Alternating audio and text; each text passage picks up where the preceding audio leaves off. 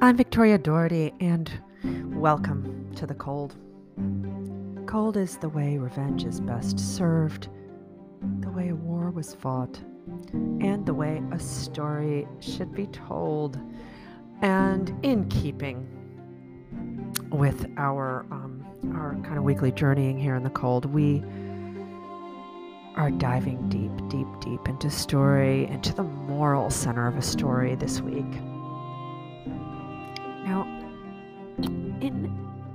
Fairy tale worth its salt, wishes are rarely granted without strictures or consequences.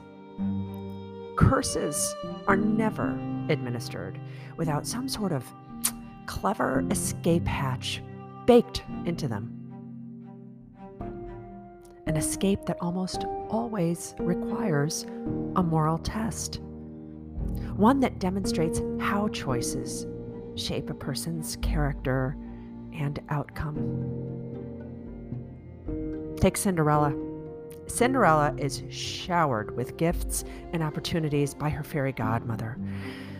They're all rewards for a life lived with honor and dignity under some pretty dire circumstances. But even those gifts have a shelf life. Cinderella is only allowed to enjoy them until the stroke of midnight. And what she does with them in that short time that she has them at her disposal can change the course of her life forever, provided she plays her cards right.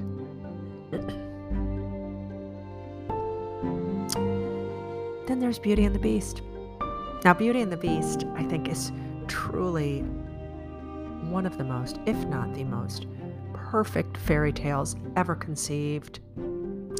Because both Beauty and the Beast have to grapple with elements of their own characters. And I think in most fairy tales, it's only really one person that has to do that. One of the lovers, or you know, just one individual that is that is the the person who is primarily having that struggle. Here we have a beast whose curse has entangled, you know, both he and Beauty. And this forces a sequence of choices that have the potential to transform both of their lives.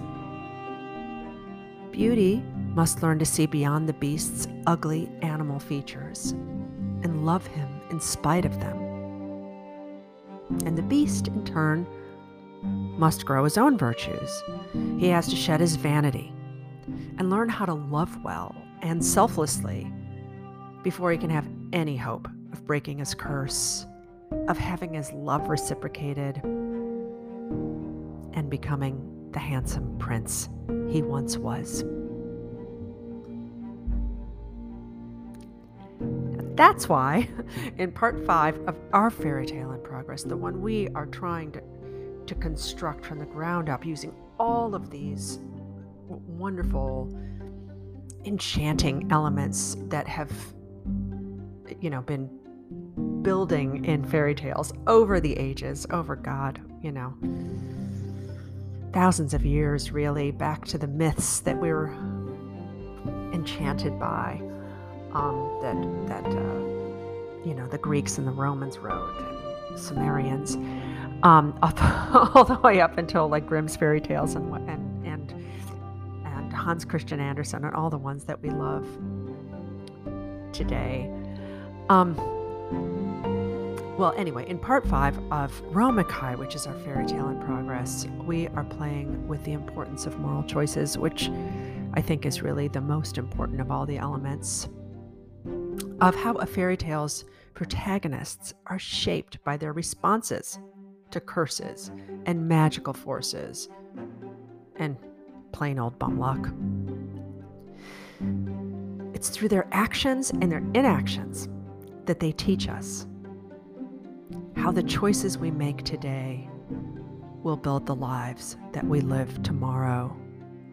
I mean, just think about that. That is just so tremendous. And, you know, how important that is for us, especially as really young people, to read, you know, how it codifies what our parents tell us. And, you know, shows us a, a little bit of enlightened self interest, you know?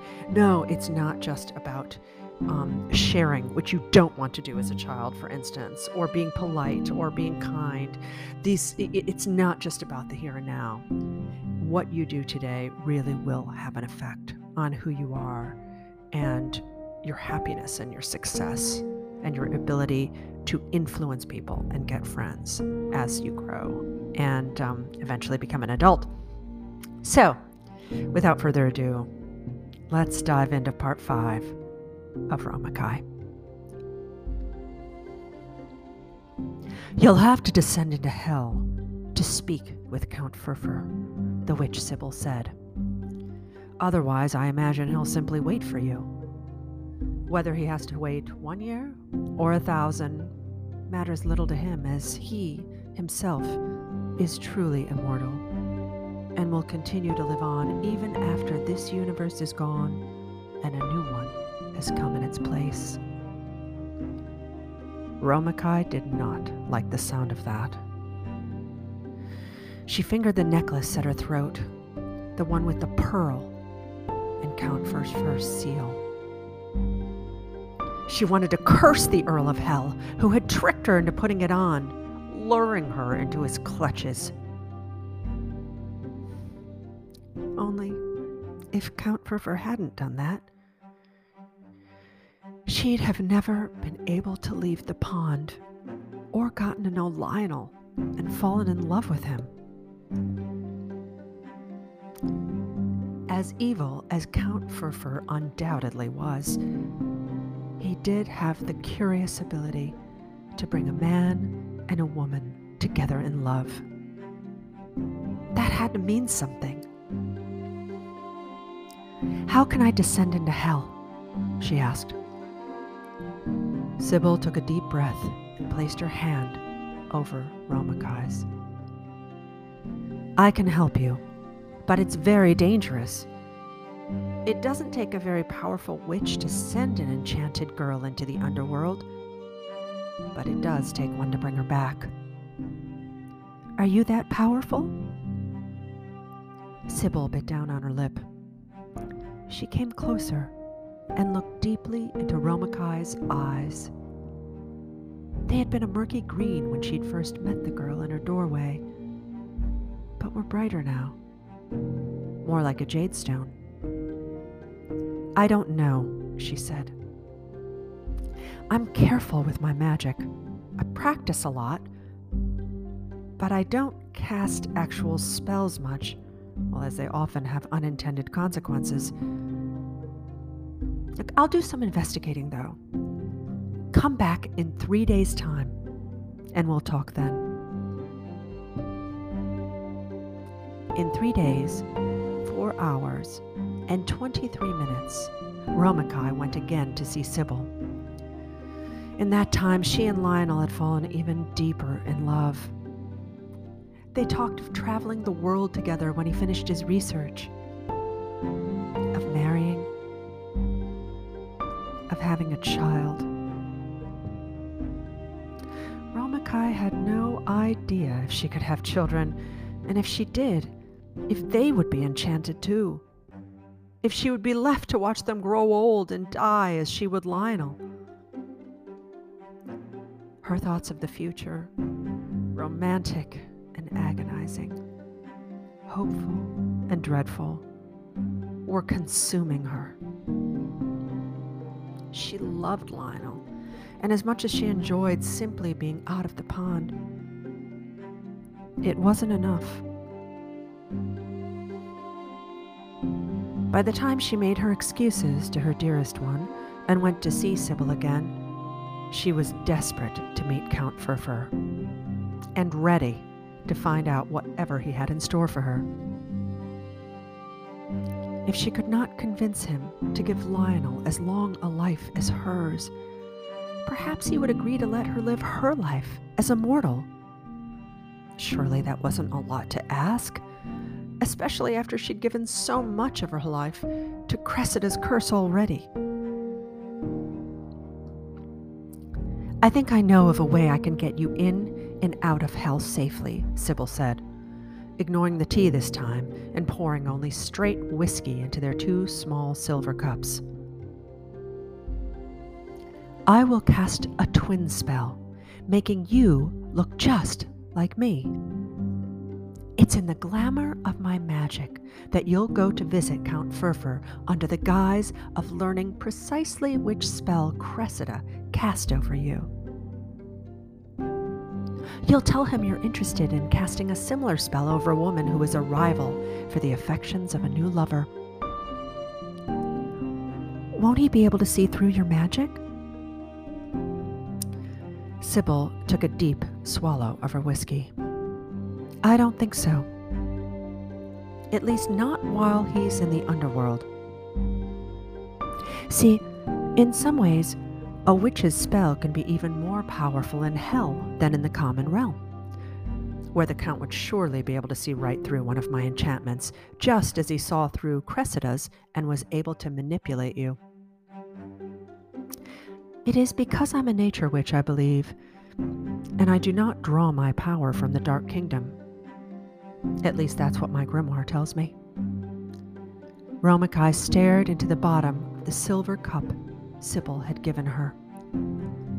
In one gulp, she finished her whiskey.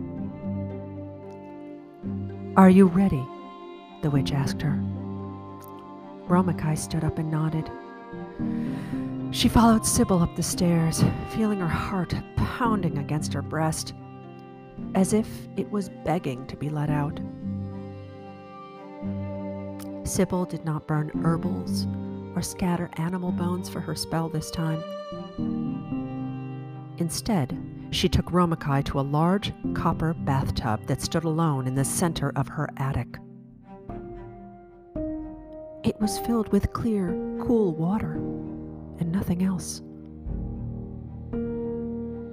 She had Romakai undress entirely, except for her necklace, and asked her to enter the tub, which she did, keeping only her head above water.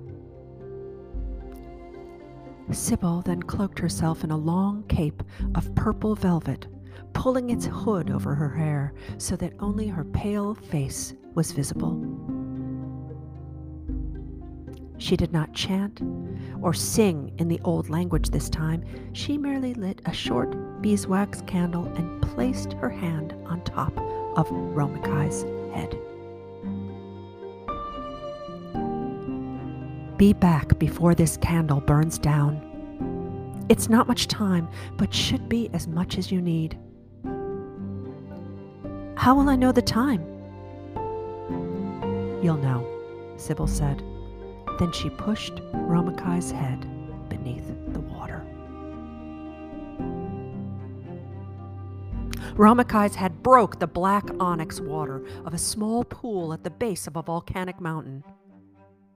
She had no doubt she was in the underworld. She emerged dry as a bone from the still dark water, dressed in Sybil's purple cloak. It camouflaged her well covering her body, her hair, and the necklace the Count had given her. She looked onto the surface of the onyx pool and saw Sybil's face reflecting back at her. The young witch's spell appeared to have worked. At the base of the volcanic mountain was a large set of doors, and Romakai knew without a doubt it was the entrance to Count Furfur's underworld palace. She went into those doors and found them open and leading down a narrow corridor with the most curious light. It wasn't until Romakai stepped inside that she realized the corridor was lit by the captured souls of countless unwise individuals. It was a terrible walk to Count Furfur's chamber, as the souls all cried out for help, but were unable to be heard. Their light, bright, and ghostly faces made the corridor seem lonely and longer than it was. And the thought of one day being stuck here with them made Romakai shiver and gasp. When at last she entered the Count's chamber, he looked up straight away, as if he had foreseen her arrival. He was seated on an enormous throne, made entirely of rubies, ones that appeared soft and moist, like blood clots. It was as terrible a throne as she had expected. But the Count himself was like nothing she had expected. His face was boyish, with skin as taut and dark as a plum. His lips slim and pink like a rosebud. It was only his eyes, a deeper purple than even Sybil's robe, that betrayed what he was. A rare and distinctive pleasure to be visited by a nature witch, he said. What can I do for you? Romakai told him the story she and Sybil had rehearsed. You wish to know the specific curse the witch Cressida used on the water girl and its nature? Romakai nodded, and Count Furfur smiled with a slight shrug. Huh. The spell was a simple one, and hardly worth a trip to the underworld, I'm afraid. A protective spell made of spider silk and fresh, thorny weeds. The girl could have been put in a cave, or a tree, or the closet of a house, and it would have had the same effect. It was, as you know, Cressida's death that made the enchantment more or less permanent. That and a promise made to me by the water girl's suitor. What sort of promise? Romakai asked. The mention of her suitor made her skin prick with needles. She hoped she didn't seem too eager in her response. the short sighted promise of a fool, of course. He wanted revenge on the woman who had injured his pride, and he got it. He wanted earthly riches as well, and he got those too. I got his soul for the rest of eternity. A much better end of the deal, I might say. And, and what of the girl? Romakai asked him. Oh, the girl he said wistfully. Her fate is more complicated. Indeed, the water girl and her beloved will continue to love like no other.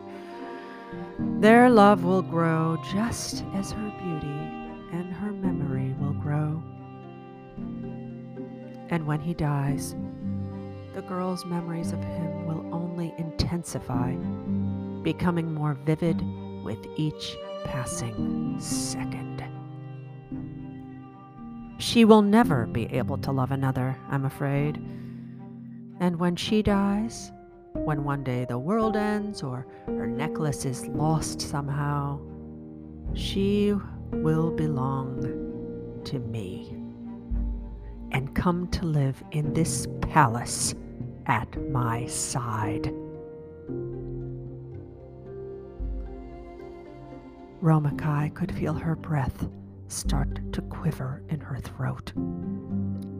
Not only at the dread of living forever in hell, next to the horrible corridor of souls, at the foot of a throne of blood rubies, at the side of a boyish earl with eyes that speak not of infinite possibilities, but the endless journey of the forsaken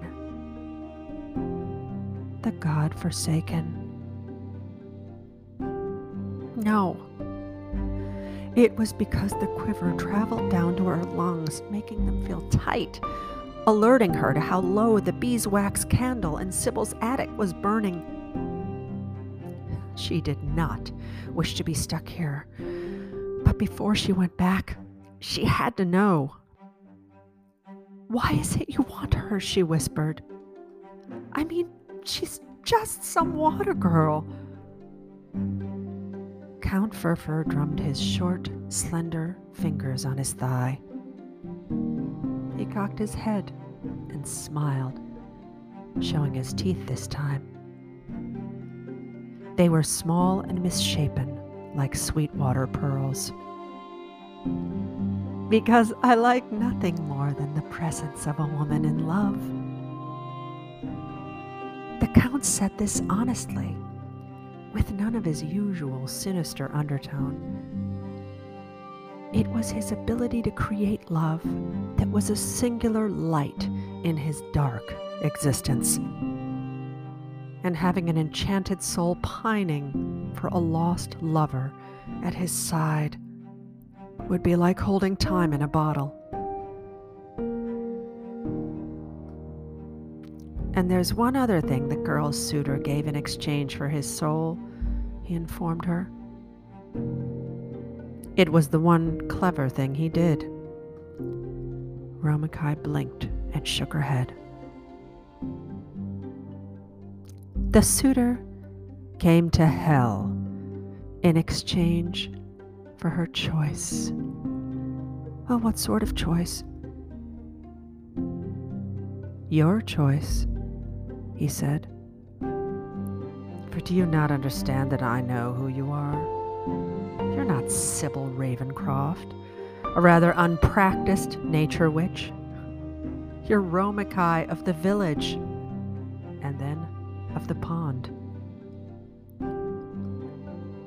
Sybil's robes, along with her twin spell, fell away, and Romakai found herself standing before Count Furfur, unglamoured. Don't worry, he said. I won't keep you here. Not yet, anyway.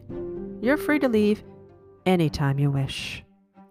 But Romakai wasn't so sure. The tightness in her chest was growing worse, and her breathing more erratic.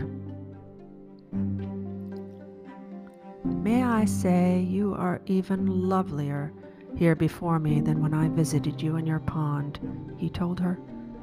Of course, you grow more beautiful by the day, but that's not why. No, no, it's the glow of love. The Count's yearning for love was as palpable as the first glimpse of spring after a long, long winter. I am curious if once I give you your options, it, it will change the way you look. The Count smiled again, licking his rosebud lips. See, if you remove the charm around your neck of your own volition,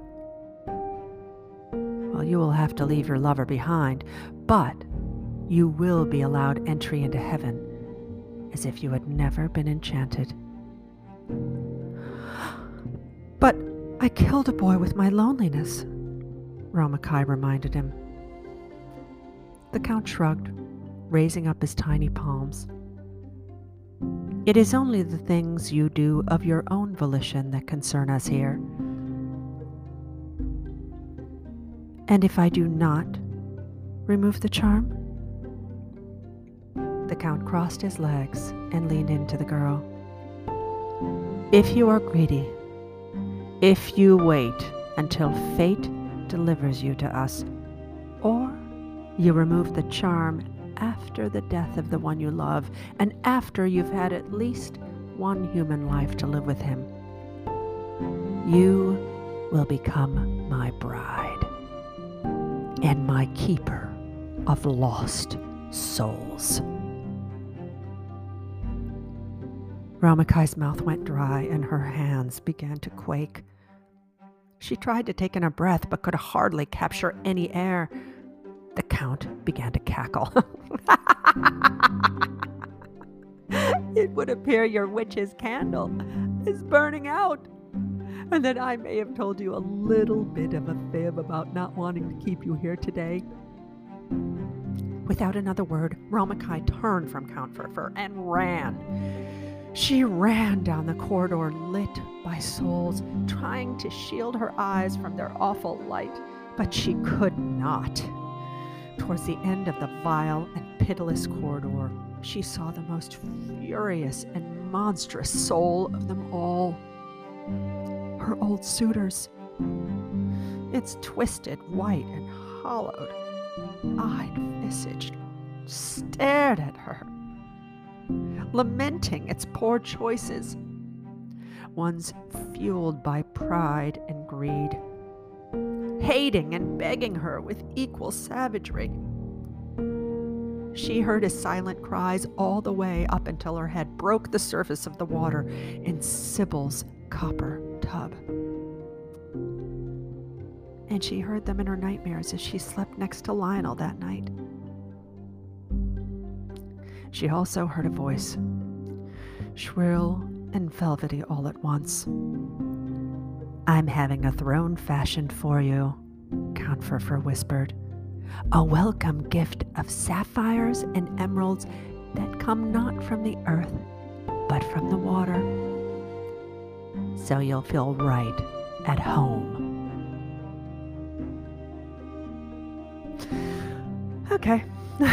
Come back next week for what will be one of the final chapters of Romakai, if not the final chapter. Uh, probably not the final chapter, but it's going to be a doozy, that I promise. And please do visit on my blog Cold this week. Uh, my next uh, blog post is up, and um,